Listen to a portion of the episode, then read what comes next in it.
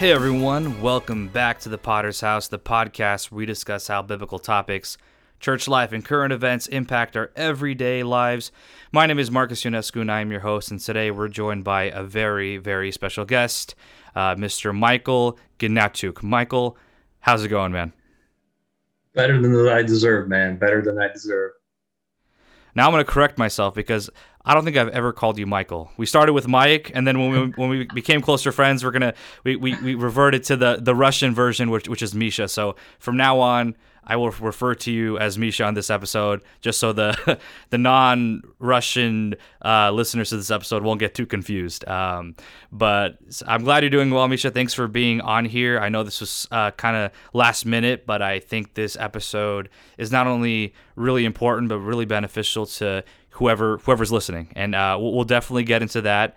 And uh, we'll definitely talk about that uh, going uh, further along this episode. But before we get into anything, I uh, just want to make a couple of announcements. Um, first is a very, very important announcement, and um, right now we're in we're in April. This April this episode is being released in April, uh, and the plan is, as far as right now, is to finish up this second season of recording and recording and releasing episodes on a weekly basis. To finish it up, uh, the last Wednesday of the month of May, so May twenty sixth. Uh, to wrap up the season and then go into that summer break that I have been so longing for these last few months. So uh, that's the plan. May 26th is going to be the last episode of this current spring season. And um, the plan for now is to have a an extensive break uh, in the summer and then come back releasing weekly episodes uh, the Wednesday after Labor Day. So I know what you're saying. I know what you're thinking. Three months is a very long time. To, to be honest, I can't picture myself not recording for three months. So uh, I won't be silent for those for, for those summer months. I'll definitely uh, kind of re-promote certain episodes in the past, maybe release a few things here and there. But as far as the the weekly episode release goes, uh, we'll be taking that summer off just to kind of refresh, take a break, um, record a bunch of stuff, work on a bunch of stuff, plan a bunch bunch of stuff. So uh, that's what that's what's going to happen. And then I also have other things planned as well that uh, just go hand in hand with the podcast. So thank you guys for the support. Uh, up until now, we're almost at one uh, full calendar year, and I'm, I'm really excited. I'm really grateful for everything you guys have uh, done and said uh, regarding the podcast. So thank you guys so much for that. And I'm looking forward to the future. So, uh, summer months, we'll be taking a break we'll be traveling. We'll be uh, doing things. I'll probably see you guys at certain meetups, and uh, feel free to say hi. Uh, you know, I don't bite. Uh, I'm, I mean, maybe I'm not as friendly as I am in, uh, on the podcast than in, in, real life, but it'd be nice to see you guys and uh, to reconnect with you guys. So thank you guys so much for that. So that's that. and next we have our usual announcements, which is you can follow us on our Instagram for any and all updates at the Podders House. And you can also listen to this podcast on Spotify, Apple Podcasts, and a few other podcast platforms. If you do have an iPhone, please scroll to that uh, purple icon, the Apple Podcast icon, scroll down and then tap the stars. It really helps with the exposure of the show. And if you want to leave a written review, I will read those out loud as well. So, for those of you who have already done that, thank you so much. For those of you who haven't, please do so. I'd really, really appreciate it. So, thank you guys. And uh, yeah, that's pretty much it for the announcements. Let's get back to the episode at hand. So, uh, Misha, before we jump into things, before we introduce the topic, um, for those people who don't know you out there, uh, why don't you introduce yourself? Yeah, so uh, my name is Michael, or Misha, as you as you call it. it's also a nickname. I've been named many different nicknames in my life, uh, but Misha is uh, one that one that I like.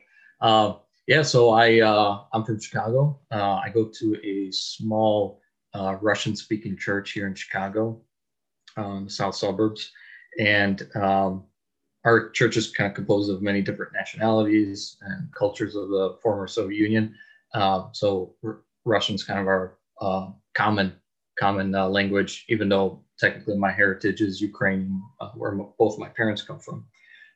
but yeah. Um, uh, I serve in a couple of different uh, areas uh, in the church, uh, part of the finance team uh, at my church. I also uh, assist in the sound ministry and department, kind of helping control sound or you know doing stuff like that. And I'm also involved in the preaching uh, schedule or ministry at uh, on a regular basis here at my church. And uh, you mentioned that obviously you go to a, a Russian church up there in Chicago, and um, your family background is from the Ukraine. And that's kind of what we're going to address today. So, um, not too long ago, you uh, released this translated autobiography written by your great grandfather, uh, Luke Stepanyuk. Is, is that correct? Did I did I did I not butcher it? Perfect. Step, okay. Stepanyuk, cool. yeah. There we go. Sweet. And um, I know you, you mentioned this uh, a few months prior that you were working on this, and then uh, I think a, a, few weeks ago you first released it. You kind of distributed it to a few people who reached out to you, and um, I remember a few days ago I was on page three, and I, I immediately texted you. I'm like, bro, do you want to record this episode about this because it was it was just insane how how how great this autobiography was. It was amazing to see how God worked in his life right off that first page. And uh, that's what kind of brings us here now. Uh, we're going to tell the story of your great grandfather uh, because I think uh, it, it's really beneficial for everyone to hear out there. It's very encouraging, and it's just it's it's just so crazy to think that we live in such a privileged world right now.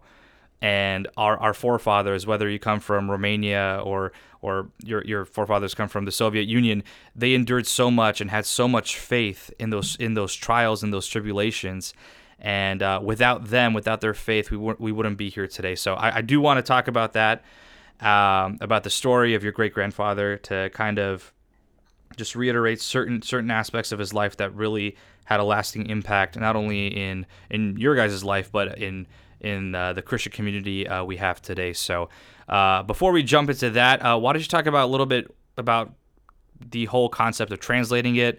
Uh, what when you had the idea? Uh, what steps or what help you used to, to get to that point. Uh, but why don't you talk a little bit about how you came across it and when you wanted to translate this autobiography?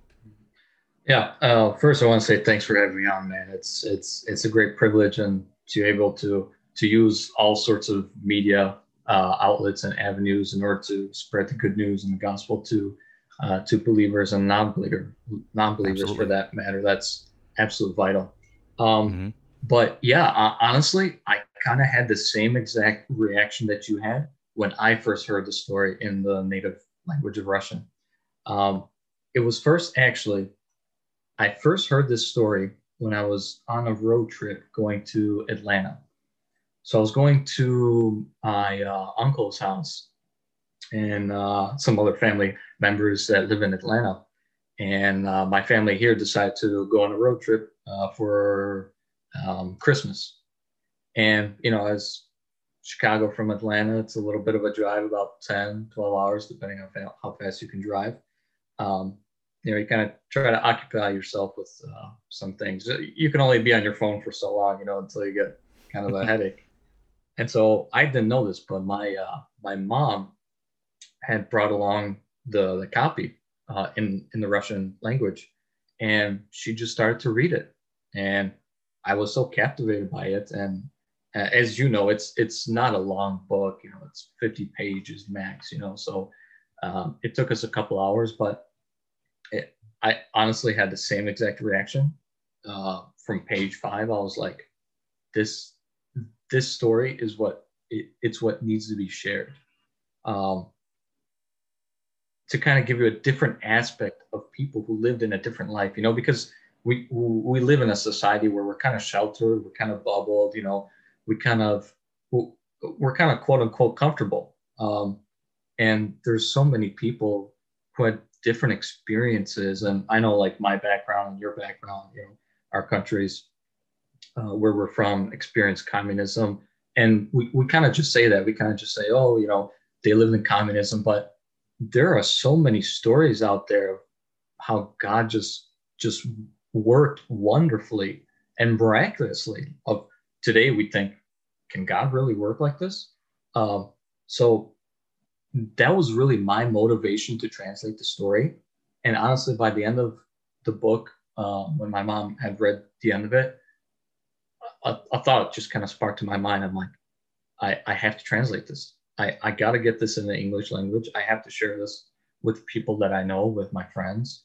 Um, I've, I've given it to non-believers as well too, hoping that it would edify them.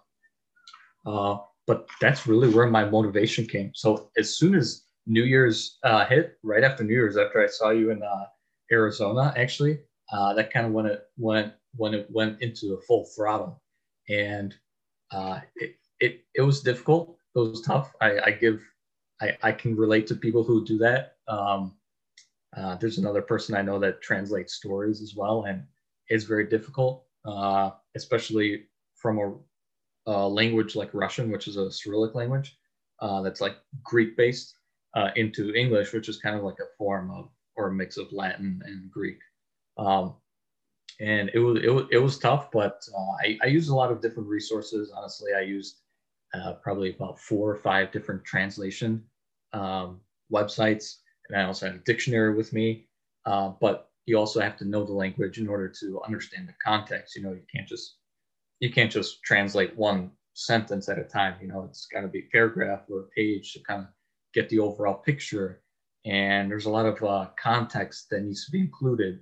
That if you don't or don't understand it, it won't really uh, translate or uh, translate the story or the meaning uh, of what is being said.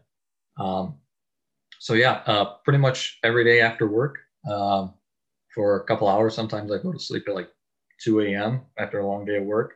Uh, just be busy typing and translating about six hours after work, and I'd get through maybe a page. You know, some some days it'd be three pages, some days it'd be only a couple paragraphs. You know, um, depending on you know how much I needed to translate.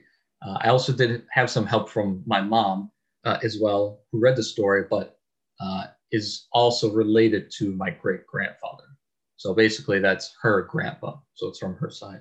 Uh, so she knew a lot of the the background story and kind of context of uh, the things. As as I said, uh, or he was born in 1909. So this is at the turn of the you know the 20th century, and culture was a little bit different uh, back then. So she kind of helped uh, shed some light on certain things that they did or uh, certain uh, things that were common in their way of life that is not common uh, anymore. Um, so yeah, that's pretty much the the inception of uh, where I get this idea or how I started. And what's interesting about the with about this this this autobiography is that you went with a literal translation as opposed to a dynamic translation basically a word for word as opposed to thought for thought.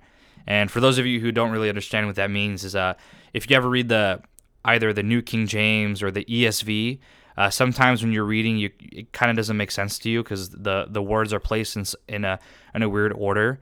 Uh, and that's because it's it's translated from the Greek or Hebrew, uh, which depending on which testament you're reading, uh, word for word. So just to keep it as as as correct and accurate as can be. Uh, but if you read a dynamic translation, it's typically thought for thought, and that's when it kind of flows better in English. But if you read this autobiography, it is a literal translation because some of the some of the phrasing is is uh, a little different in English, but it obviously makes more sense when it's translated to Russian. But uh, but regardless, nonetheless, I mean, I thought that was super interesting, and it, and it really kind of brought the value and the meaning of what was being said and, and in the story uh, to life. So um, yeah, th- I found that super interesting, and I, I, I thoroughly enjoyed it. But uh, Misha, let's let's get get on and uh, get started with with this uh, autobiography, the story of your grandfather, uh, your great grandfather. Let's start from the beginning. I'm gonna kind of give you the reins here to kind of start telling the story. Uh, but I do want to start about the beginning, his early life, uh, the early struggles, um, we're going to get through this episode and you're going to see that he struggled a lot through his life, but in every season of his life, God was always there right beside him and guiding him and delivering him from from everything. So uh, let's let's go ahead and get started with the beginning. Yeah. So if you don't mind, actually, some I, will read like a couple of sentences here and there just to kind of give a uh, give it more meaning and context. Uh, but Absolutely. Yeah, just from the start, uh, he actually, you know, this is the first couple sentences. Uh, he starts with, the goodness of the Lord guides his children, the ones who trust in his mercy. And I learned this at a very young age uh, because I was left, or I was an orphan at 11 years old. I experienced many sorrows and tears in my life, but I never forgot the good admonition from my father. And that is, that's kind of like the start of his life. Um, or in in any of our Christian life, uh, being raised with a solid foundation. And I learned that through what he um, experienced was always uh, planted uh, in that foundation that was that was seeded in him at a young life. Uh, so he was an orphan, or he was orphaned about uh, 12 or 13 years old. Um, he had uh, his mother and three sisters actually passed away in the same exact week. So his mother and sister, one of his sisters actually died in the same exact day. So the mother died in, uh, or sister died in the morning, and uh, his mother passed away in the evening, and they were buried in the same um, grave uh, grave spot or coffin, uh, so to speak. And for for for us that may have experienced uh, death of a loved one, um, I know some people who have personally, and it's a difficult thing. Uh, but losing four members of your family in one week, I mean, that that that's just heartbreaking, you know. And when I when I heard it or read it for the first time, I I could almost feel the sorrow in his words that he that he wrote. Um, but yeah, uh, he goes on, and a couple of years later, his uh, father actually dies as well. Um, they all had typhoid fever, uh, and that was kind of a, more of a common thing back then because the medicine was not as advanced as it is today. Um, but before his father died, he blessed him and he said these words. Uh, he said, "Son, I'll go to the Lord soon. You will live, and I give the responsibility of the entire household on you." And he prophesies right here. He says there's going to be a great famine in 1933. And he says there's going to be corpses on the streets like sheaves of wheat behind harvesters. But you're going to remain alive, and the mercy of the Lord will be on you, and you're going to accept the service in the church of Christ. He prayed the Lord's Prayer, and with that, he gave God his spirit. I mean, what an awesome, what what a wonderful way to end your life, you know, and, and it's crazy because so this is this all happened in 1920 and his exactly. father his father passed away like after obviously after his sisters and his mother did um, mm-hmm. and in 1920 he prophesies a great famine in the land that would happen 13 years later and at the end of his prophecy like you said he basically said that you, you will god will be by your side you like you will endure it you will get through this mm-hmm. but in 1933 there'll be a famine but I, I just thought that was that was so crazy how obviously when you're when you're so um, engulfed in sorrow and grief with losing, you know, in a matter within a year, losing five members of your family. Uh, and I think it was all three. He was 11 or 12 at the time. It was all three of his sisters were younger than him, I, I believe, if I'm not if I'm not mistaken. Yeah, three was, like small children, three small children, both parents, and now as a 12 year old, 11 year old, he is according to his father in charge of, of, of guiding his family. And I, I just I can't imagine that I can't imagine that now at 24, let alone imagine that someone who is half my age. I like I I, I don't know. I, I just cannot. I, am bewildered by it. You know.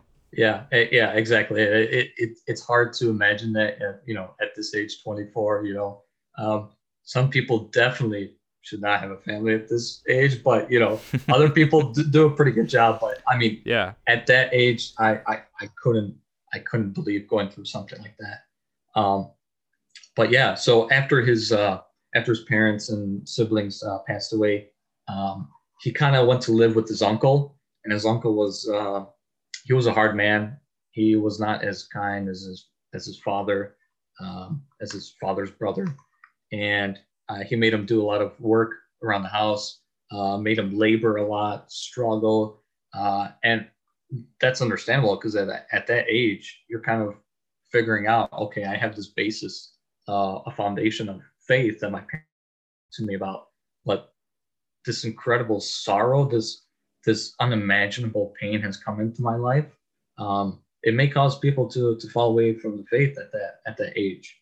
Um, but as we as we read earlier or read later um, there are things that happen that really uh, that god really propelled them uh, in service and ministry and uh, in his spiritual life. Um, he says at various times, I felt a hunger for my sick soul, and I found the gospel that my father had left and began to read it. And that also talks about the, the seeds of, of faith that was planted in in, in his life. Um, but I want to talk about his first uh, spiritual experience. Uh, he had a few that he talks about in his life, but the first one is after the Feast of the Holy Trinity, which takes place a week after uh, the Pentecost. And he said he entered his room and he remembered how his father prayed with him. And he asked the Lord, he's good. He says, God, I want to pray the way that my father prayed. Please teach me how to pray. And he prayed with open eyes.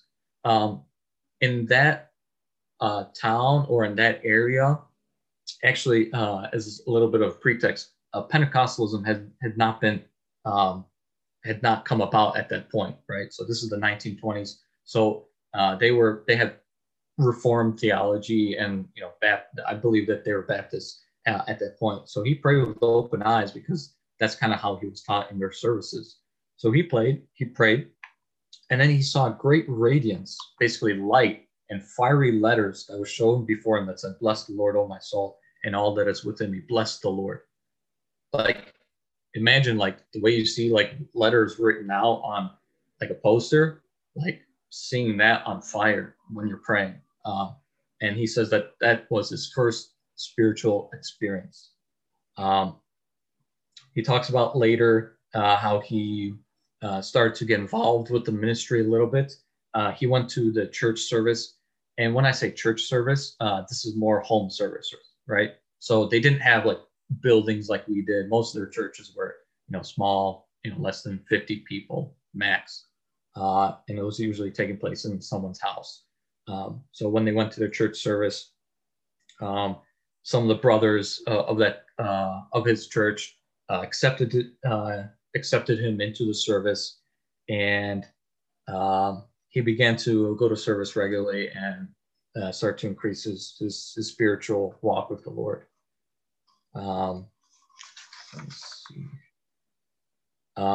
Yeah, so uh, later on, he talks about um, later how his younger brother also becomes ill and went to be with the Lord. Um, and the, the believers came together for the funeral. And he went, uh, one of the ministers went to the, the pastor and said, Hey, um, this young man uh, passed away. And we have to do a funeral service for his family, you know, because we know these people. And the minister says this He says, An orphan has died, and few people know what it means to be an orphan. We're all guilty because we did not visit him when he was sick. And at the funeral, uh, he said, We are guilty that we did not visit this house and their orphans. Uh, who washed them? Who cooked for them? Who comforted them? Who they were probably hungry many times, but none of them was bothered to see if they had food.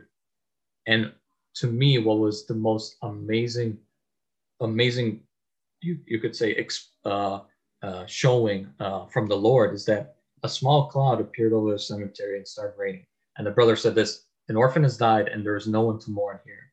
The Lord sent a momentary rainfall instead of tears as a sign of his mourning. And that, uh, that, that kind of hit me um, personally because there's a lot of things that we don't see of people around us every day. You know, we see their face, we see them smile, but on the inside at their homes, they could be struggling. They could be they could be in such a deep depression. And those words that said, "We are guilty because we did not visit him when he was sick. We didn't clothe him," and that kind of goes to the, uh, the the the story that Jesus talks about in Matthew. You know, like, well, and the the rich person says, "Oh Lord, when did I see you naked, or when did I see you hungry?" He said, "Well, when I was the one, the sick one, or the the one outside, the poor one, the uh, the homeless one, you didn't clothe me, you didn't feed me." And that was, uh, I think, that's a great explanation or a great uh, tie of those of those two stories. But I mean, that's on a personal level. We experienced that personally. Um, so he goes uh, later on and uh, he starts a family. Um, and I, I love this part because. Oh, me too. Me too. yeah. it, it, all of us want to get married, right? I mean, that, that, that, that's a common thing. You know, it's like some of us get married early on in life, others uh, later on. Uh, but eventually, most of us want to get married. And as we know in the in the old times, they did marriage a little bit differently. Uh, and and this is a, a story of that time. Um, so he had a lot of friends that talked to him and said, "Hey, uh, you know, you're getting to that age. You're getting to a mature age, which in their eyes were was 17, 18 years old." And they're like, "Hey, you need to you need to find yourself a helper in life, you know, aka a wife." And he comes to this one church service, and all of a sudden, there's like this girl that is in front of him, a couple rows. She turns around and looks at him, and there's a voice that's inside his head that says, This is yours. You will be married to her. I mean, first off, I want to say, I, I wish I had something like that revealed to me. I mean, that, that'd be a great thing, you know, if I just know, hey, that's the person that that's the person I got to marry. Yeah, but, and, and and and another thing I'd like to add on to that is, if gentlemen, if you're out there and you're hearing voices about who you're going to marry, um, I would seek some counsel from a pastor first, because uh, yeah, be, be careful with the voices that you hear, just because uh, uh, that could be a, a, totally different thing. So, uh, but yeah, yeah just uh, this. You're right. You're right. So some people go up to you know someone and be like, "Hey, uh, God told me that I need to get married to you," you know, and the and the girl's already married or something like that. You know. So, yeah, yeah, yeah. I, have heard that. Absolutely, yeah. um, but anyway, uh, he said that he recognized her and he said that he remembered her because uh, she took water baptism with him a few years prior to that. And so, you know, he tried to figure out who this girl is and in, in his friend group and like, okay, does anyone know who this is? And nobody knows who this girl is, right? Um, and so eventually, uh, he's, you know, he prays to God. He says, you know, um, if this is, you know, who you want from me, um, then, you know, let her come to the friend group and let her have conversations and you know talk if this is really what you want um, and so they eventually find out where she lives and they kind of invite her to the friend group um, now he had a dream he had a dream about her and basically she goes into this in, into a house and she says peace be with you brother luke i brought you some uh, some grain uh, some rye grain so tied up in a scarf you know there's that the grain she puts it on the table and then she leaves. And then he wakes up from a dream. So he's like, okay, I, I, I got to go tell my brother about this. So he goes, you know, but he he puts a sign before the Lord. He says, you know what? I'm not going to start a conversation. If my brother asked me about this girl, who he, he didn't really show interest at this point, but um, he, he was trying to get to know her more. Uh, uh, he said, God, let my brother ask me about her, and then I'll tell her, I'll tell him the dream. And that's kind of like a sign of confirmation. So his his brother asks him about this girl, be like, hey, you know, there's this new girl in our group. You know anything about her? You know, you, you talking to her or interested or whatever? Um, so that was kind of uh, the confirmation uh, for him. And so they find out where she lives. So he goes and has a meeting with her and talks to her. And before the meeting, you know, there there was some conversations where they're like, "Hey, are you looking to get married?" Yeah, I'm looking to get married too. And then so they agreed that they should get married, and two weeks later they got married in in the month of August in 1926. So it's like it's like hey, straight to the point. You know, two weeks later you get to you, you meet a person, you get to know them. Two weeks later, that's it. It's a done deal. Yeah, that's some 19th century marriage right there. You know, you got that's that's uh, I, I've heard of like crazy like super fast weddings, you know, in our time, but I don't think two weeks. Uh, I was like, yeah, we should get I should get married. You should get married. Yeah, sure, let's get married. And yeah. then two weeks later, it all happens. But uh, simpler times, definitely, yeah. definitely simpler times. It's much more complicated nowadays, as as you and I can uh, definitely attest to. But yeah, exactly. Uh, and, and, as a side note, I do want to add a story that's not really related to this, but uh, uh, in my in my dad's village, so um, where he used to live. Uh, this was prior to him. This is not how he got married, but in his village, how they usually did it is uh, they would have all the guys of age line up on one side of the uh, a field, and all the women who were of age on the other side of the field. And I kid you not, there's a guy with a gun, and he shoots the gun. As soon as he shoots it, all the men run across the field, and basically they pick their wives.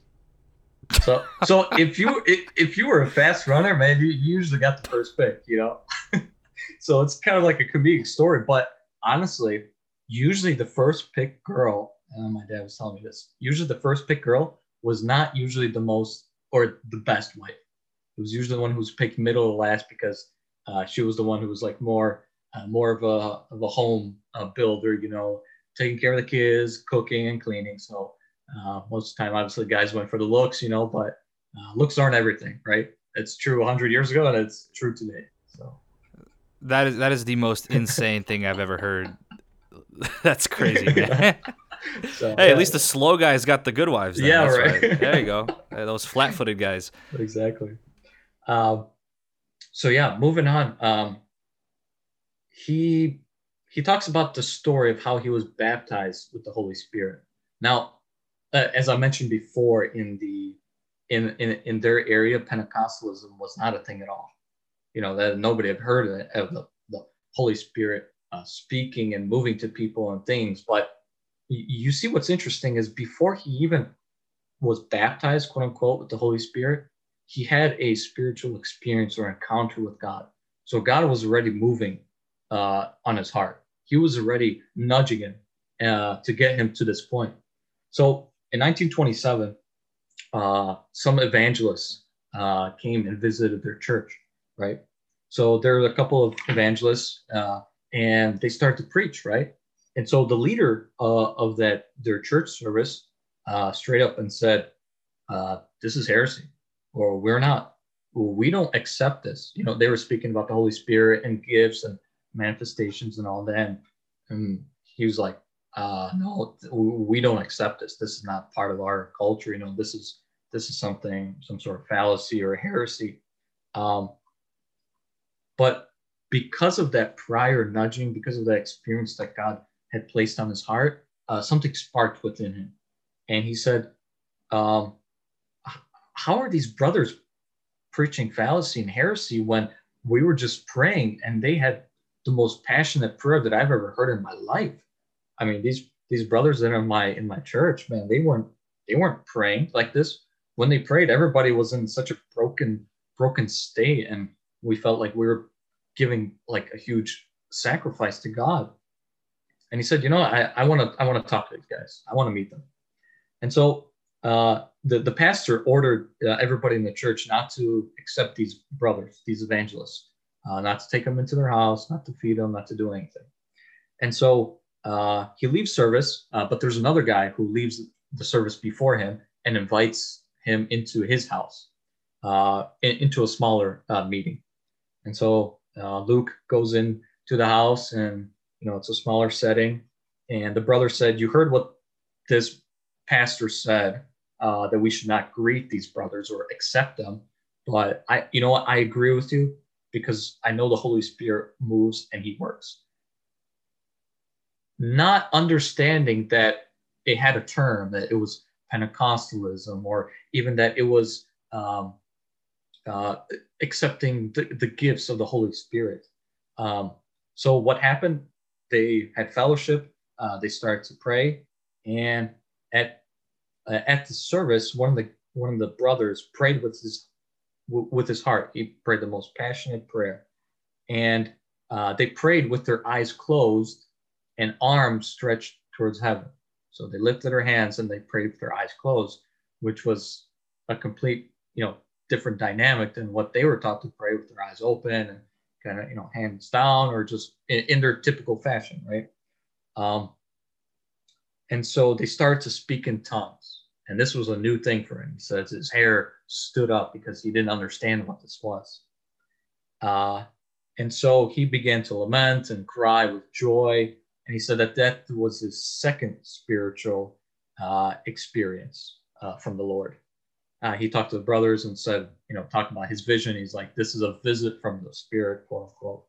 Um, and so moving on, um, and and there's a lot of stories that are in between this, and like, you know, I, I wouldn't have time, obviously, you know, to, to, to speak about everything, but I'm just kind of giving you a little bit of a summary and some nuggets here and there.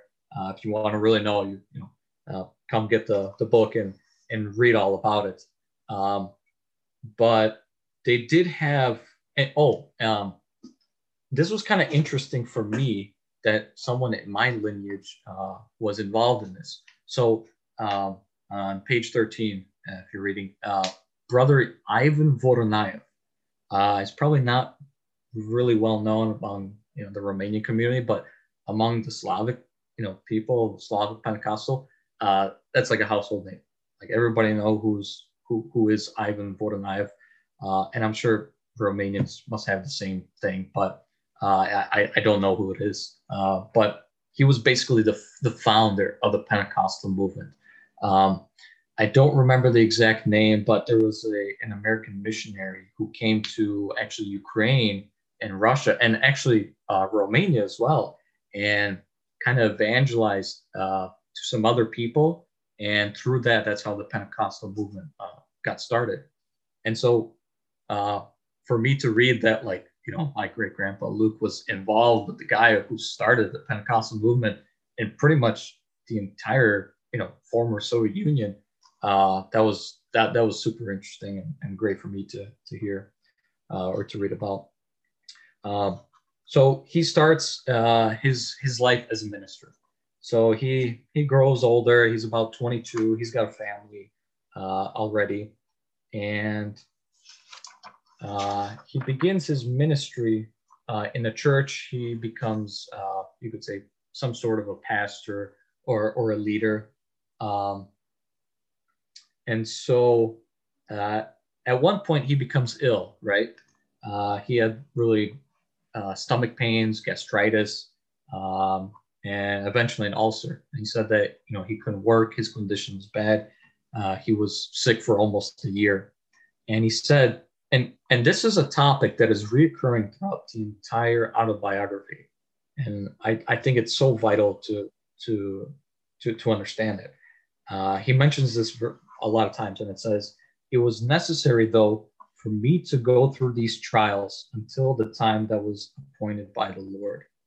And so many times, and we'll read in other uh, in, in other places too, he says, The trial that God gave me, or the trial, or I must go through this because God basically tells me to go through this. And I, I think that's just incredible, not only incredible advice, but how we should live our Christian lives. You know, I, yeah, every, absolutely, yeah. Ev- everything that happens to us, every small little tidbit thing, it's it, it, it's by God's hand only, and it's the way you know you can't control what happens to you. You can control how you react to it, right? Um, and that's another lesson that I learned uh, throughout uh, his autobiography. And so he goes to he goes to basically a government um, because in that time you weren't allowed to assemble with a group of uh, of people or have a church uh, because of communism, obviously. And so he, you know, tries to get a document from the, the local government there.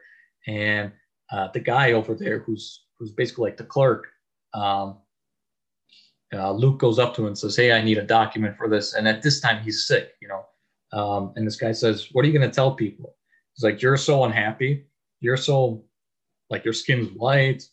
You look so sick. Like what are you going to tell people? Like you say you're a minister, but you can't say anything to anyone. It's like, isn't there another person? It's like, I'm not going to give you any sort of documents for you to, to lead a church. You know, no way. And so he goes home and he, and he starts crying. He's like, Lord, you, you put me as a minister. You, there was prophecies that said, oh, I'm supposed to be a minister, but you know, I'm not, I, I don't have documents. This, my, my, my path is kind of getting cut short here.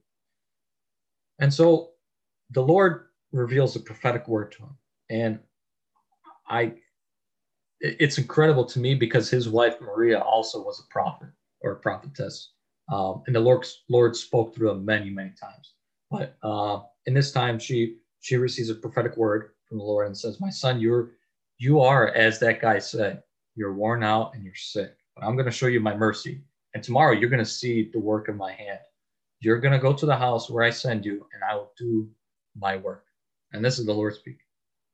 So in the morning, he got up, he prayed, and he was told the house to where he should go. He goes to the house, and there's a couple of brothers and sisters uh, in Christ uh, assembled there, and they start to read, and you know they start to pray, and he tells them like, "Hey, I I, I don't really know why I'm here. Uh, the Lord just kind of sent me here, um, but if you guys want, you know, we can fellowship and, and pray."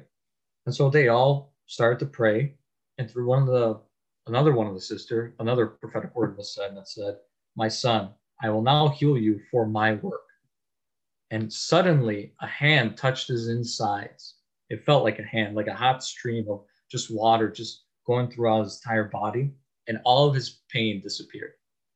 Now, mind you, he he'd been suffering with this intestinal pain for a year now, and he rejoiced and just gave praise to the Lord because, you know, sometimes we may not think uh, God can work in that in those ways, but man, He does work. You know, the healing. I mean, that that does come divinely by the Lord, but only if you yeah. obey. Only if you obey what He says.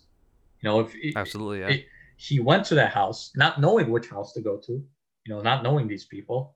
Um, but he obeyed, and the Lord blessed him. Um, let's see further on. Uh, so in the next section, the first arrest, and this is kind of where his his life started to really uh, start to have a lot of trials. Um, and he um, also actually he goes back to that same clerk right once he's healthy, and oh, he's able to obtain the document right. Yeah, yeah. Sorry, I, I kind of glossed over it. So he goes he goes back to that clerk, and the clerk is like, "Hey, uh, I noticed you. Now you're now you're looking, you know, better. Yeah. like you're you're you're looking like healthy. It's like, all right, you know, I'll give you your documents so that you can lead your people. But this clerk, you know, obviously was a Christian. You know, he's just another, you know, Slavic Ukrainian guy working in the local government.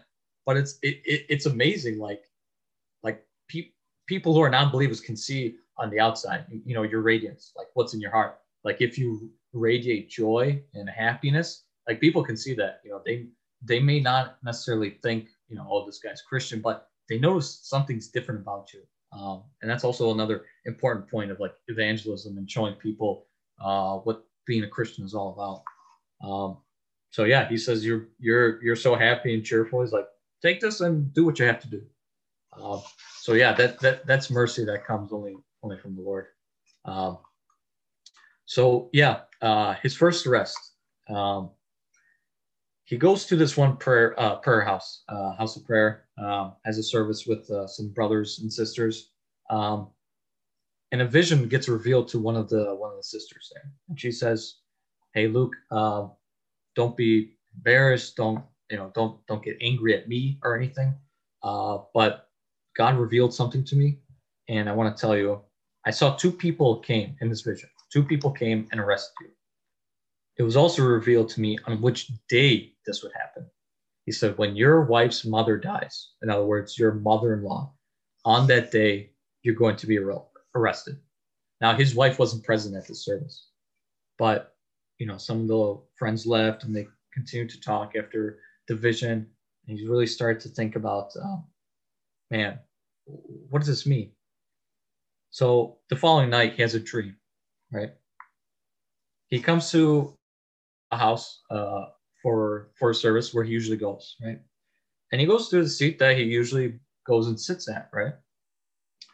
Uh, but he sees someone is sitting there, and it's uncomfortable for him to like kind of explain or be like, "Hey, can you leave? You know, it's my seat." So he's like, "You know, whatever. I'll, I'll go to a different seat." But he looks around, and all the seats are full. Like there's literally no no spots for him to uh, to be a part of the service. And so there's this guy who's dressed up really well, and he says, "It's like, oh, come here. I'll I'll show you where your place is." And instantly, they're transported uh, to a, a forest, and nearby there's a sand and a stone quarry. And the guy says to him, "It's like this is this is your place. This is where you belong." And so somebody brings him a, a horse and a cart, and he says, "This is what you're you're you're gonna be." this is your place where you, you you're supposed to be. And so he wakes up the next morning. He says man that's that's such a strange dream. Like you know that what the sister revealed to me the night before and now this dream. And so in the morning he didn't mention anything about the dream to his wife.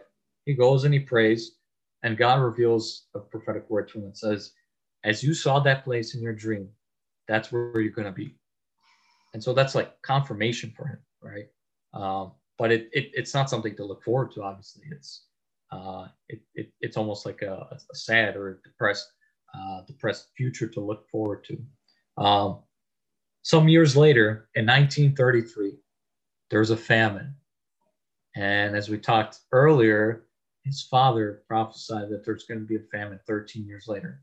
Well, 13 years later happened, and this famine uh, for those of you know who uh, know your Eastern European uh, history, 1920, 19, 1932 to 1933, there was a big famine in uh, Ukraine, and it was called the Holodomor. And basically, this was a uh, was a man-made famine because the Soviet government basically extracted all the resources and all the food from the, especially from the Ukrainian people. Uh, there was obviously some discrimination, um, but it, w- it was a famine that killed many, many, many people. Um, and on the lower end, uh, I mean, they give a range of, you know, historians and uh, people say how many people died. Uh, on the lower end, about 4 million people died, which was like 13% of the population. And I've seen some estimates up to, you know, 10, 15 million people died. So that this this was a huge, huge event. Um, and it's crazy to me that God revealed something like a huge event like that to his father and told him what to expect. Um, man, I mean, you, you you can't make this stuff up, you know. This is yeah. this is when you are so in tune with the spirit and when you're so in tune in obedience to God, that's when he shows you miraculous things. That's when he really tells you how to live your life, what path you should go uh, on. And so uh, there's a famine, and so his his mother-in-law, you know, his wife's mother, uh, ends up dying, passing away uh, a short time later, and um, he goes to the village council to get permission to, for the for the burial, right? And all of a sudden, two guys come in and uh, go to this councilman uh, and say, "Hey, do you know this guy, Luke Stepanyuk?" And he says, "Yes, I know him. Why?" He's like, and the two men are like, or the policemen, they're like, "We have a warrant for his arrest." And they're and the councilman says, "Okay, uh, I will I will let him know, and in a couple of days' time, uh, he will meet you at the address that's on the warrant." He's like, "You don't have to go to his house or anything. Um, just uh, you know, I, I I can vouch for him that he will he will be there." And so Luke uh, comes to the, the village council and talks to this councilman. And he says, You know, I received this warrant actually before, uh, but I didn't think much of it. Uh, but now these policemen have come and they're threatening, uh, you know, to take you away. Uh, but you have to go. Um, and so he goes um, to his wife finally. He finally tells her, um, Do you remember there was a word that was spoken um, through a sister and that said on the day that your mother died we'll be arrested. And she says yeah we i i, I remember you you were telling me that. He said well um, now now now the time has come for me for me to leave. Um, and being in that situation not even you know getting arrested okay that's you know one thing but leaving a family of uh, i believe it was four or five children in a famine in a deadly famine that killed you know, millions of people, with his youngest being one year old. I, I, I couldn't bear that. You know, I, I couldn't mm-hmm. begin to imagine. Um, yeah. And so he goes to the place, uh, summons um, or the warrant, and he goes to the address, and they open the envelope and they say, okay, you're uh, you're you have to leave for three years. Basically, you're being arrested for three years. Uh, you're deprived of your rights because of your religious beliefs.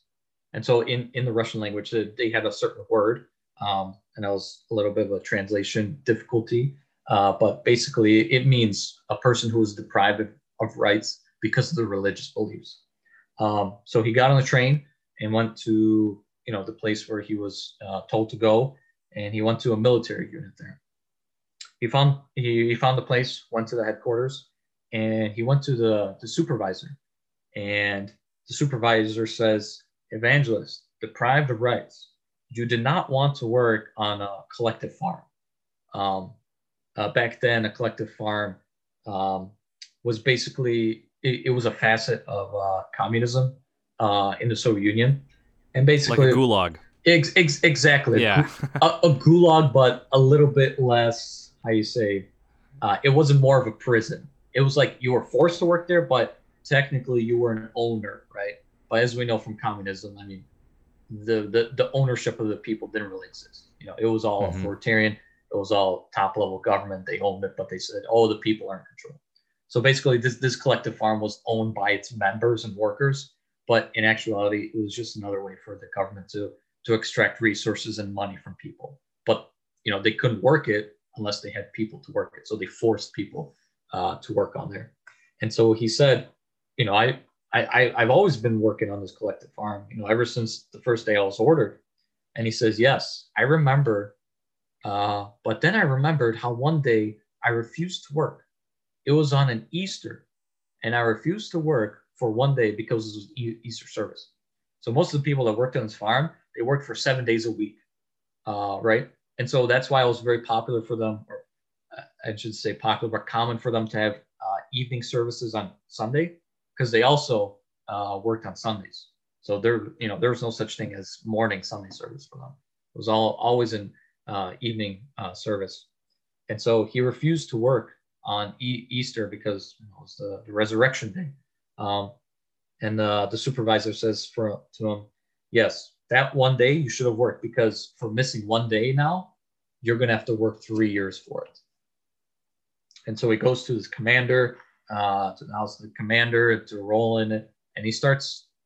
Basically, it's forced labor. You know, it's it's it's very difficult labor, and so uh, he goes to another supervisor of another department, and then he instructed that supervisor instructed an officer a horse and a cart and send him to work. And so he took the horse and cart. They led him to a place where he had to carry sand and stone, exactly what was revealed in his dream and in prophecy prior to that. Exactly how it it was portrayed, how God revealed it to him. And so he says he started to weep. I poured this poured the sand. Um, the officer noticed. He's like, I was crying. He's like, well, why are you crying? He's like, uh, you probably remember your home and family. Don't worry, you'll get you'll you'll get used to the work. Uh, and so the the days of the trials began. Um, and he goes into how he uh, left the, the collective farm to see his family.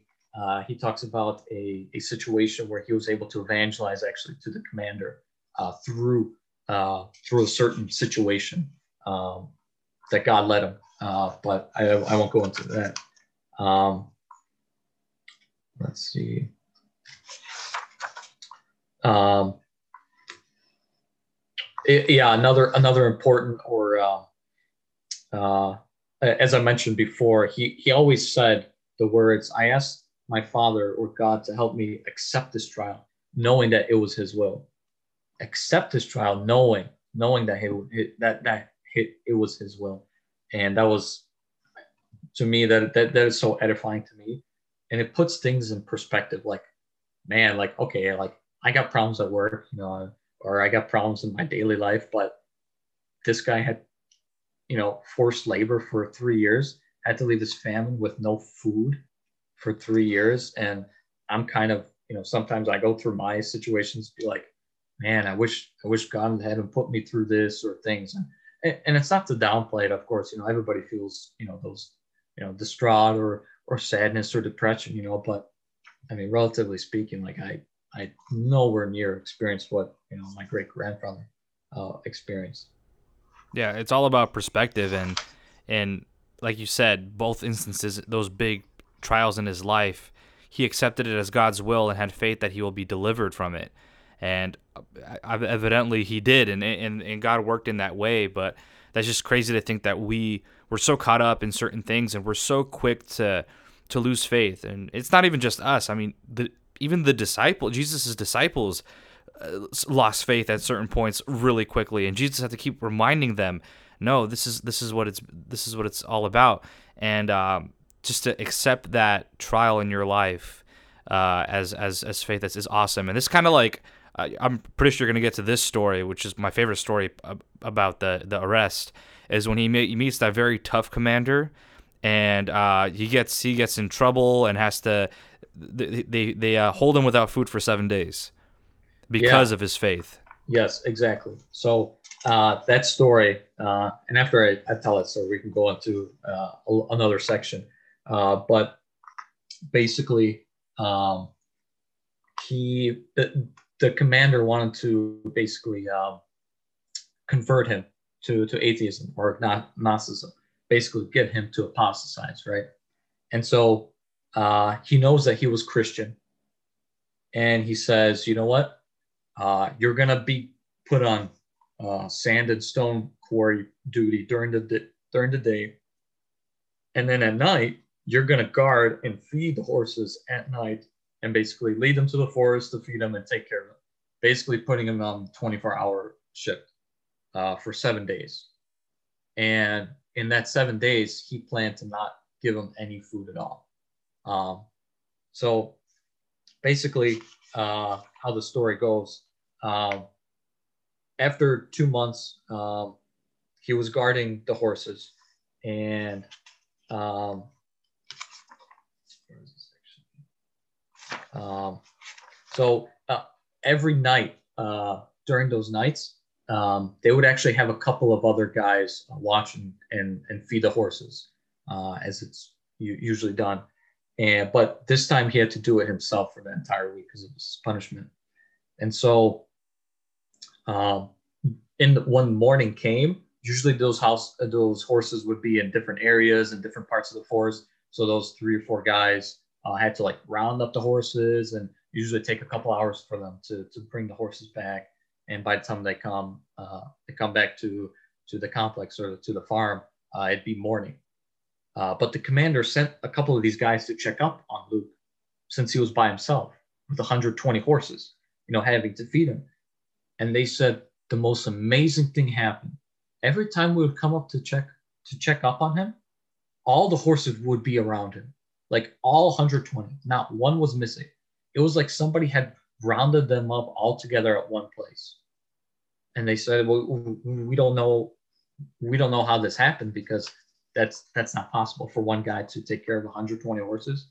You know, one horse is kind of hard to, you know, to to lead and take care of. You know, those who are in ranches or know how to take care of horses. 120, uh, that's a lot.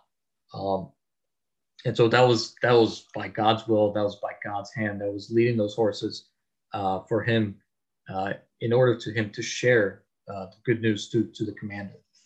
Um, and so uh, he goes on the second day. There's a woman that comes up to him since he's not being fed food. And the woman says, Hey, uh, you're looking kind of, you know, like pale. You're looking kind of thin. And he says, Well, you know, I'm working a lot. It's kind of hot. He didn't tell her anything about the punishment that he was, you know, given. And she says, Uh huh. Why don't you come to my house? You know, I'll, I'll give you food, you know, every day around lunchtime, you know, just kind of regain, regain, regain your strength. And that's how he was able to survive those seven days. Uh, the Lord Himself provided uh, for Luke. Um, and so at the end of the seven days, um, it was it, it was the most miraculous thing. After seven days, the commander goes up to him and says, "What are you, some sort of sorcerer? I've been literally working you 24 hours a day and not giving you any food, and you look like you know like you've been eating every single day you're not tired? He said, You know, what, what's going on? And he answers to him, The Lord is my shepherd, and he protects me when I was alone in the forest. And he alone had provided and gave me food. And he says, Whoever digs a hole for another will fall into it himself.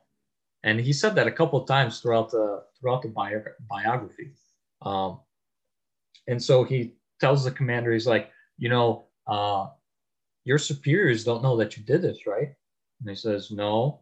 And he says, I, I knew that if one horse had just gone missing, that you would throw me into jail, right?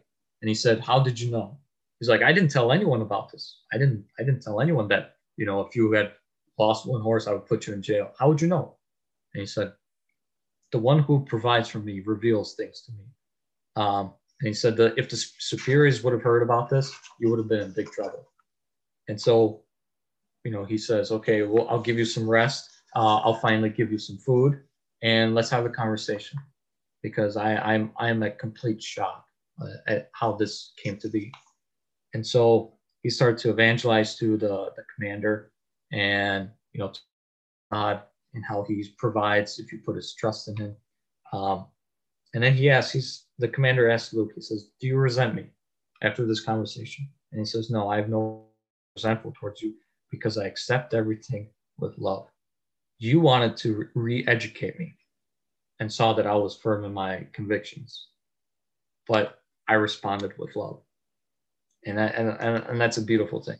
I mean, there's there's no greater thing that that. You know, I mean, you you look at that example of Jesus himself, you know, of the people who crucified him, who put him on a cross as he as he bled and died, but you know, says, Father, forgive them. You know, do do do do not hold this against them. He was literally dying for their sins, and yet they were paying him with evil, but he was repaying with love. Um, and so he was able to evangelize to that commander, and that commander started to turn towards Christ. Um, so That's that, awesome. Yeah, praise how God such a grueling, how such a grueling experience. Like you said, the fact that he accepted that trial in his life and saying that's a that's part of the will of this is God's will. I'm not going to turn from it. I'm going to accept it. I'm going to embrace it. And I'm going to trust in Him.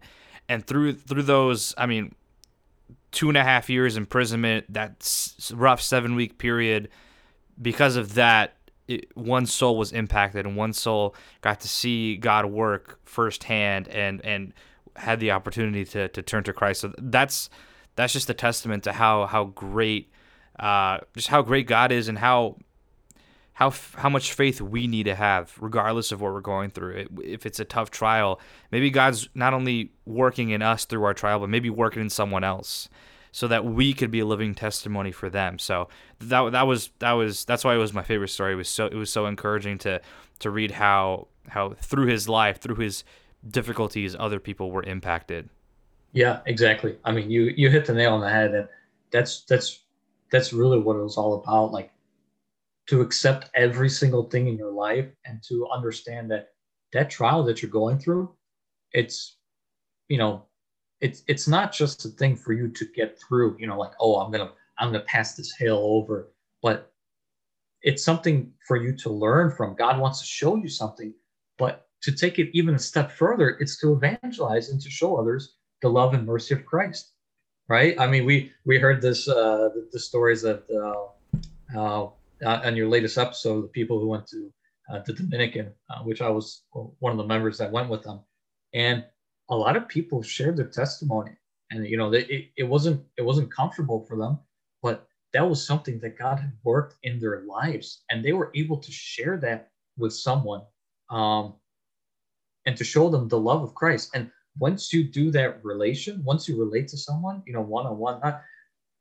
not just kind of explain, you know, theologically or in terms, uh, you know, like higher spiritual terms, you know, it, it, those are good things, but being able to relate to someone, be like, hey, this is something that happened in my life, and I would not be able to get through it unless it was God Himself who provided, and that that does miraculous things, you know, and, and, and we see that, you know, happen in, in, in the story. Um, and so uh, he ends his res- arrest actually eight months earlier when he um, he goes to another town close by and he has to build a road uh, that connects two towns about 80 kilometers long, which uh, I believe is like 50 or 60 miles. Um, there's a guy who comes and asks, "Hey, can you give me a ride to this one town?" Um, just some random guy. And so that guy comes in the in, in their cart or whatever, or their wagon, and Luke recognizes who that was. It was that same councilman uh, of his village who said that, oh, you need to go to this uh, this address on the warrant, right? And he said uh, it was that same chairman, and he said, and, and he explained to him what had happened, how he had been, you know, sent away for three years, uh, how he had, you know, children at home who didn't have, and he's like, okay, I'll tell you what you do. You you write to the district uh, executive committee, DEC. Um, there's another term for it in, in Russian, but uh, in English, it's DEC. And he said, write to us, and we may decide to release you through some sort of methods. We'll try to talk it out with some people, with higher ups, and see and see what we can do. And so uh, he writes to the the, the DEC, and uh, a sister visited one, his wife uh, for service, and God gave a prophetic word to write to the DEC, and you will be successful. Basically, God saying, "Hey, do this, and you're going to succeed." And so he wrote, you know, in the letter uh, the uh, the situation he had submitted and left. And his wife went back there about 12 times before they finally gave her the answer that he uh, was able to be released. Um, and so he ended his sentence about eight months earlier. Um, so, yeah, I mean, God puts us through trials sometimes, and we may think something is going in a certain direction. Uh, but if you stay faithful and remain true to the word of God, um, God, will, without a doubt, will provide for you uh, more than enough uh, through that trial. Um, so, yeah, moving on uh, to the next section about war. Um, he he has a dream that uh, he has two dreams actually. He has one dream about two cows, basically that two cows were fighting, and one cow was fat and it had come from Germany. Another another cow was a little bit thinner and came from Moscow. Uh, and when they fought, the fat cow from Germany overcame the, the thin one and drove the one back to Moscow. Um, and he told the dream to his family, and through interpretation, he was able to understand that that war, that there's going to be war with Germany. And this was two months before the start of the war. So 1940, 1939. Two months prior to the start of the war, he has this dream.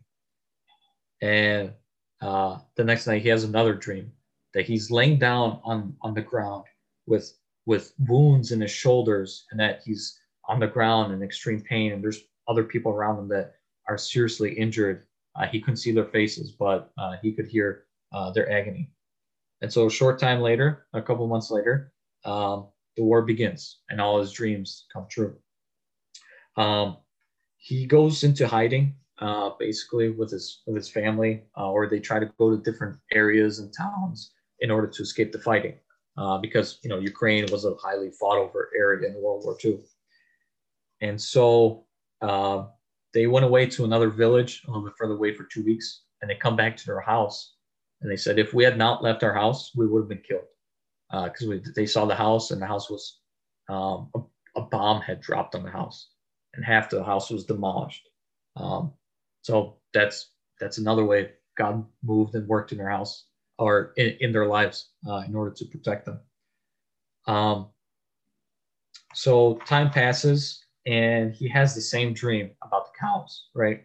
But this time, two cows come out to fight each other, and now the one from Moscow overcomes the fat one from Germany. And basically, that's interpretation for him saying that, you know, Russia's going to overcome the Germans or the Allies are going to overcome uh, the, the, the Axis powers. And so they heard that the Germans were retreating uh, from Kiev or close to Kiev. And there was a battle in his hometown of Kazakin, which is how you pronounce it, for three days. And so his wife and the youngest uh, children go to another town uh, into hiding. And at this point, he has seven children. So him and the four older children uh, stay near the house. Uh, there's a bunker. Um, so the battle comes basically to their town, and they hear gunshots. You know, this is you're in the middle of a war, right?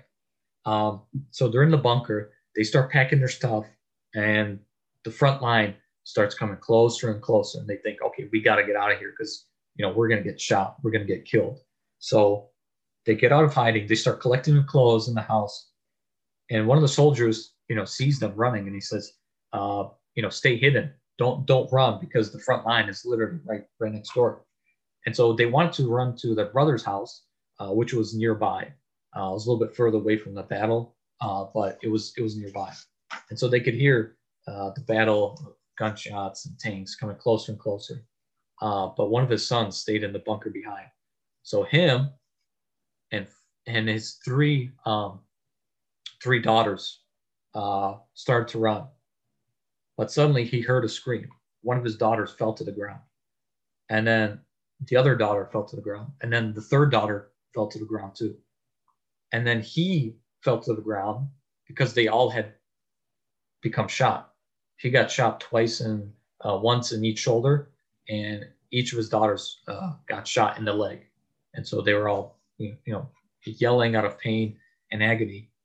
And so the soldiers uh, see this and they say do not get up stay hidden. Uh, it's kind of like a field that was there some grass. Um, but one of his daughters didn't listen. And so she got up and she started to run again, and she ended up getting other leg. Um, and unfortunately, um, they all had recovered from their gunshot wounds. Um, and she did too. But as a result of those gunshot wounds, uh, she was paralyzed for the rest of her life. Um, and you know, my mom told the story. You know, as as as her aunt grew grew older, you know, she couldn't walk, and it was because of this this story right here. But you know what's interesting uh, that I forgot to mention was there was a prophecy that said the sword will pass by four people in this household, meaning his household. And so later, the sword passed by four of them because four of them got shot. And so um, everything that was shown to him in a dream, how he was wounded in both soldier uh, shoulders, um, and how and how he was in pain and agony, and how his three daughters were were wounded too, and how the sword had passed by four of the people. Uh, everything came true. And he says later, if it is not God's will, not even a single hair on your head will fall. And by saying that, he's basically saying it was God's will for us to get shot. You know, because obviously, if it, if God at least had not allowed it, or if it wasn't His will, He would have protected us. And so, just again accepting it, being like, hey, um, you know, getting shot, you know, how how how must that feel? Um, that was God's God's work again. Um, let's see. Yeah, there, there, there's there, there's a bunch more stories. Uh, I don't know if you want to talk about the, the last story uh, about the prophetess. Um, yeah, let, let's let's finish off. Obviously, this. I mean, even though it's a 50 page book, there's there's so much information and and uh, it actually kind of works out this way because for those of you who listen to this and are encouraged by it, you can actually reach out to Misha uh, for a copy of this, and you can you can kind of fill in the the little details that we kind of glossed over. But um, but yeah, I definitely want to finish with this last one uh, after the war, after everything had gone uh, by, uh, because it involves a recurring character, uh, the prophetess who had, and correct me if I'm wrong, this is the prophetess that prophesied that he would be arrested from uh, years prior, right? Yes, exactly. Yeah. Okay. So I'll, I'll, let you I'll let you go ahead, but it's, it's that same prophetess. Yeah. So uh, that same prophetess that uh, prophesied that he would be arrested, basically, you know, taken away for a couple years, three years. Um, they go to a service, right? And uh, they do the Lord's Supper. Uh, they do the washing of the feet. Um, they take communion, right? And so his wife goes up to this prophetess, and the Lord tells her not to wash her feet. And she's like, hmm, that's strange. Like, well, why is God telling me to do that? And so in that moment, her his wife had a vision about uh, the prophetess's feet and that it had wounds on it. And so the Lord said again, I forbid you to wash her feet. But she thought, you know, I, this can't be true. Like, what? Why? You know, this lady's a prophet. Like, why would I not be allowed to wash her feet? And so she just kind of pushed it uh, beside and said, okay, I'm going to wash her feet because that's the right thing to do, right? And so at that time, God said, You washed your feet and you will have judgment upon you. And so in the morning, they prayed with the family, and there was a prophetic word that was given to the family, uh, to their family when they prayed at the house. God said, For 40 days your home will be broken because of your disobedience to me.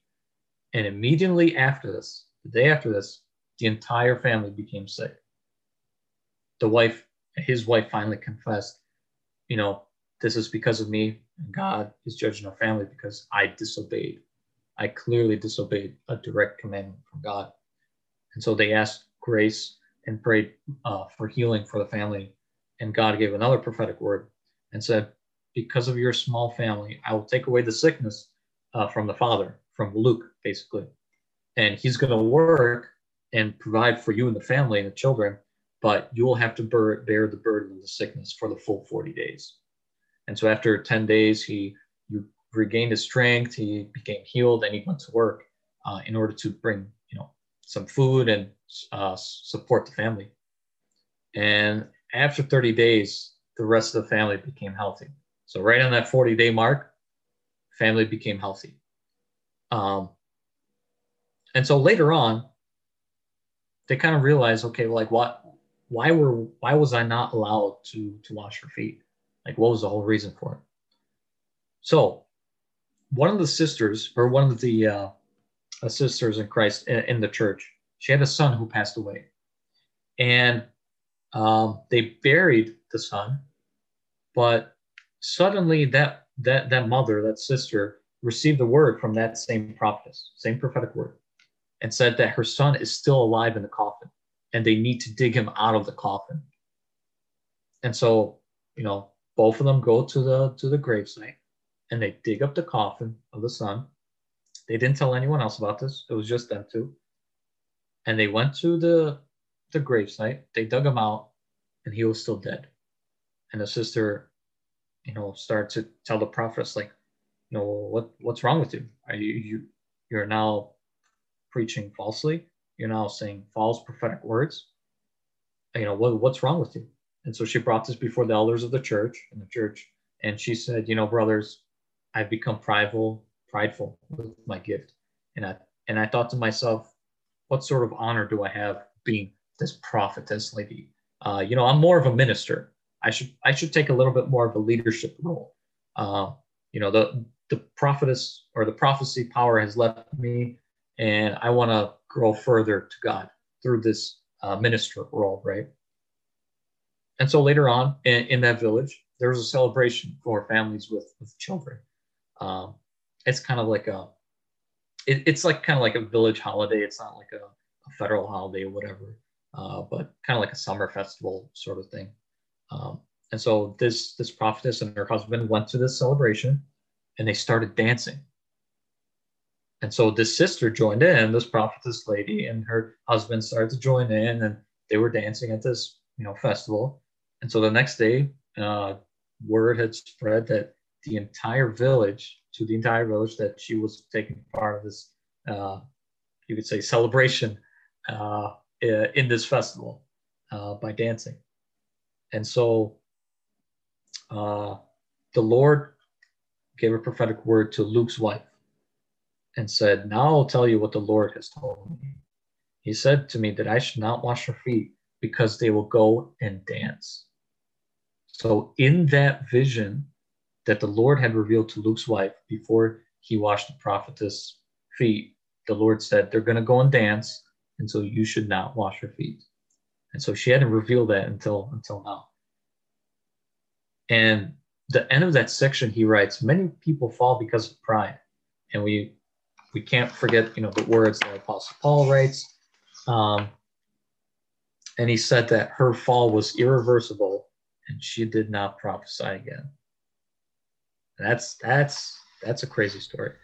That's a crazy story. That is that is insane because if you look at the course of events, first you have a prophetess who's reliable in the past, who said everything word for word, and it all happened. God was obviously working. And then obviously you have uh, a prophetic word to Luke's wife about why, not why, but the fact that she shouldn't wash her feet.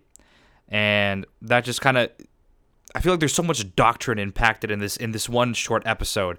The fact, like doctrine of how we should fellowship with with people who know the truth and reject it because the Bible has a certain way that we're not, you know, we're, we're called to break bread with brothers. But if if someone is living in sin, we can't have the same uh, Christian fellowship with them uh, as we are to one another. There's a there's a whole outline that that we're given. So there's that, and there's all obviously pride. You know, pride coming before the fall, where.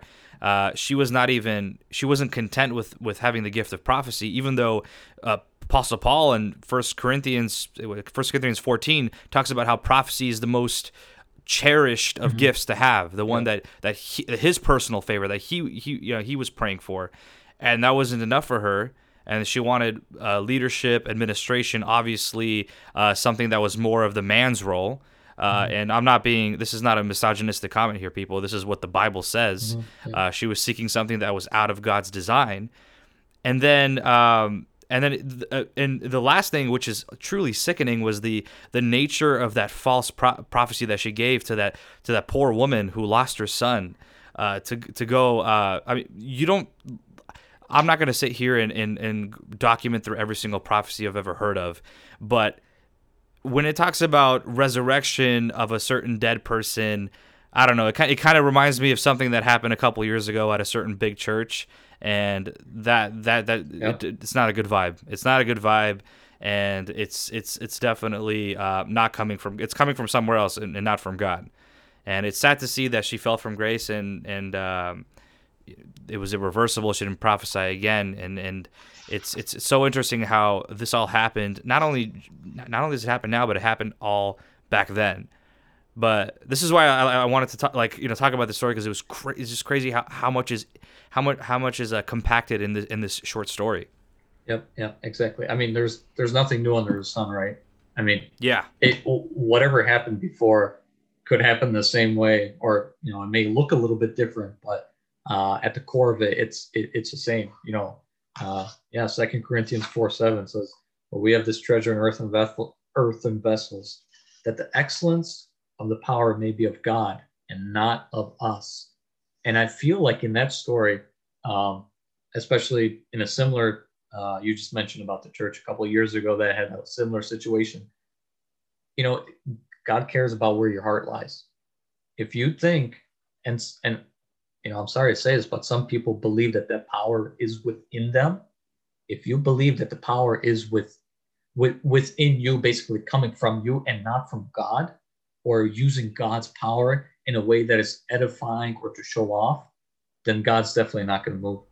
He's not going to bless mm-hmm. that. And you can see, especially she had a fall like that. Like, you know, she she tried to do something on her on her on her own on her own dime on her own power, and God said, "This is not from me. You know, I, I don't bless this." And and on that note, I love that this episode serves as a as a juxtaposition of, of everything that Luke lived for. Mm-hmm. So, for example, you have a, a young a, a, child or a son dying. Um, if if you go and you, if it happened to Luke, what would what would have Luke said? Luke would have said that you know this is God's will. This is another trial in my life, and this is God's will. We accept that, and that in having that attitude, having that perspective, basically, like you said, takes the power away from us. It's not our own power, by it's not our own strength, but is it is Christ's strength in us that works, God's strength in us that works. And in trusting Him in no matter what, no matter what situation we're in, is is what where we're, we're truly going to see uh, those results. So uh, not only was it so compacted with, with, with certain things, but it, it was a it was like a, a like a like a parallel, not a necessarily a parallel, but like this polar opposite um, characteristic of what Luke would have responded to in, in, that particular situation. But I don't know. I thought that was uh, super interesting uh, here on my part. Exactly. No, and and honestly, I think the biggest thing. I, I mean, we're what he's saying is not like, oh, I'm to accept God's will.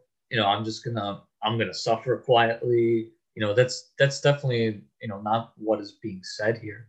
You know, you you you see this in in in his life, you know, when he went through arrested and had to work uh, in forced labor, you know, he wasn't like, well, I'm just gonna lament or I'm just gonna I'm just gonna sulk all day because oh oh well, God's will. You know, that is definitely not the point here. It's to to accept that God puts you in certain positions in order to accept it and grow from that. You know, and it takes a certain amount of spiritual discernment, shall I say, to understand what God wants you to do and in what situations, right? Um, not like this one prophetess lady who said, um, well, you know, this is God's will. Uh, I want, know, God wants this to be done. She could have used the name of God, but that discernment was not there. You know, uh, the Spirit definitely would have said, hey, this is not something that you should be prophesying.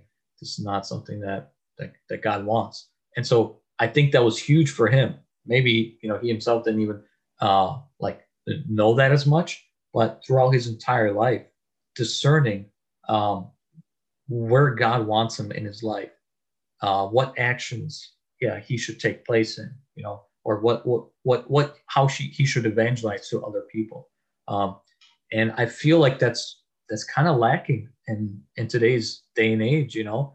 Um, definitely, hey, gifts gifts is a thing, you know prophecy, vision, dreams, hey, you name it, I, I, I totally believe it, you know.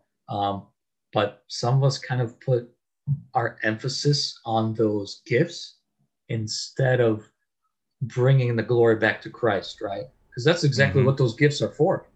Those exactly, gifts, yeah. Th- those gifts are not to, um, they're they're not to show, you know, oh, God does this or this is a gift that He gives to me. Look at this power I can show, but it's always to lead people back to Christ. Like, you know, God's grace uh, is sufficient. God's God, God is sovereign.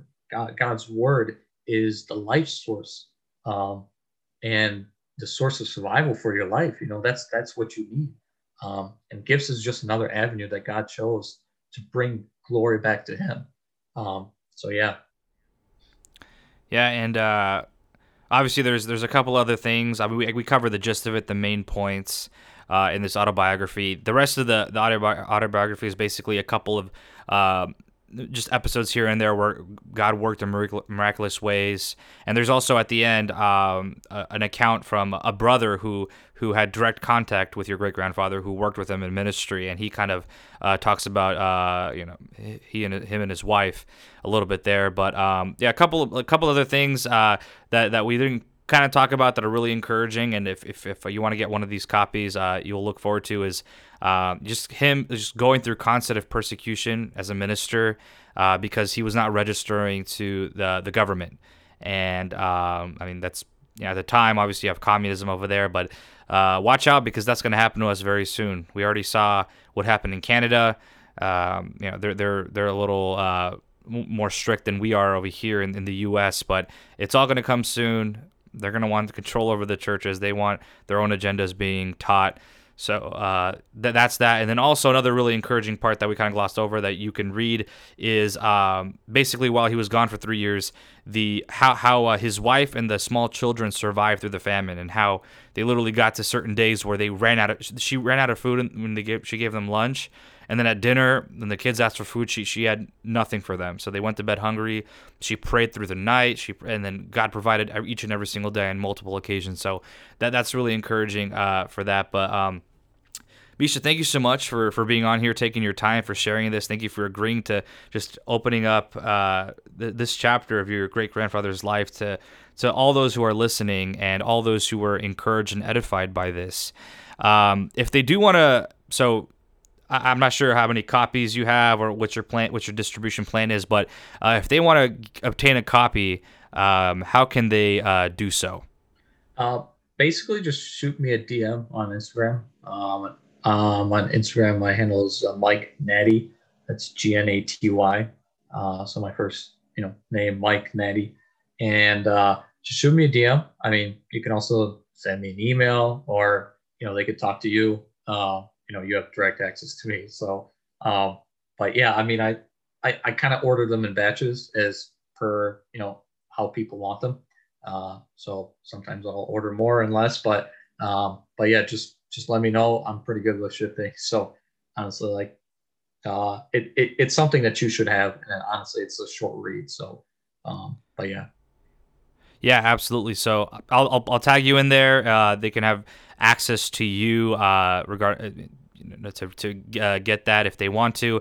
Uh, also, uh, to make things a little easier, if any of you uh, are Southern California residents and you'd like to, uh, you know, borrow my copy to, to read it, it's it's a short 50 pages long. It's a couple hours read. Uh, reach out to me and I, and I, can I can lend it to you to, to read it, and then um, we can just kind of distribute it that way too uh, to make it easier. Uh, maybe maybe you're waiting on a batch to come, and then uh, you know people are waiting. So that's also an option. You can reach out to people who already already have the copies, and then you can uh, read the entire thing. Um, not only the things that we summarized, but uh, also the details that we kind of glossed over over there. But uh, Misha, thanks, man. Thanks for being here. I appreciate you. Uh, all the all the work uh, that you've done in putting this together, and uh, I just you know pray that God just continues to bless you in this work and all the work that He's gonna do in you.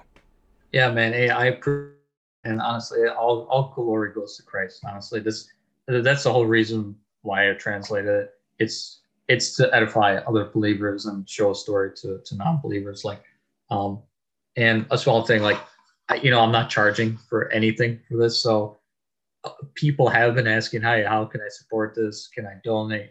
You know, sure, I'll I'll accept. You know, people are giving donations, but uh, I'm not really putting a price tag on it. So, uh, like like Marcus said, you know, if if you want one, just let me know. Uh, but thanks again to Marcus. Uh, may God bless you and continue to to to help this podcast grow. It, it, it reaches a lot of people, and honestly, through media's like book and and you know podcasting, like sometimes we don't see the other end of of people, like what they listen to and what they read, and it can literally have a huge impact. So, uh, yeah, God bless you too, man.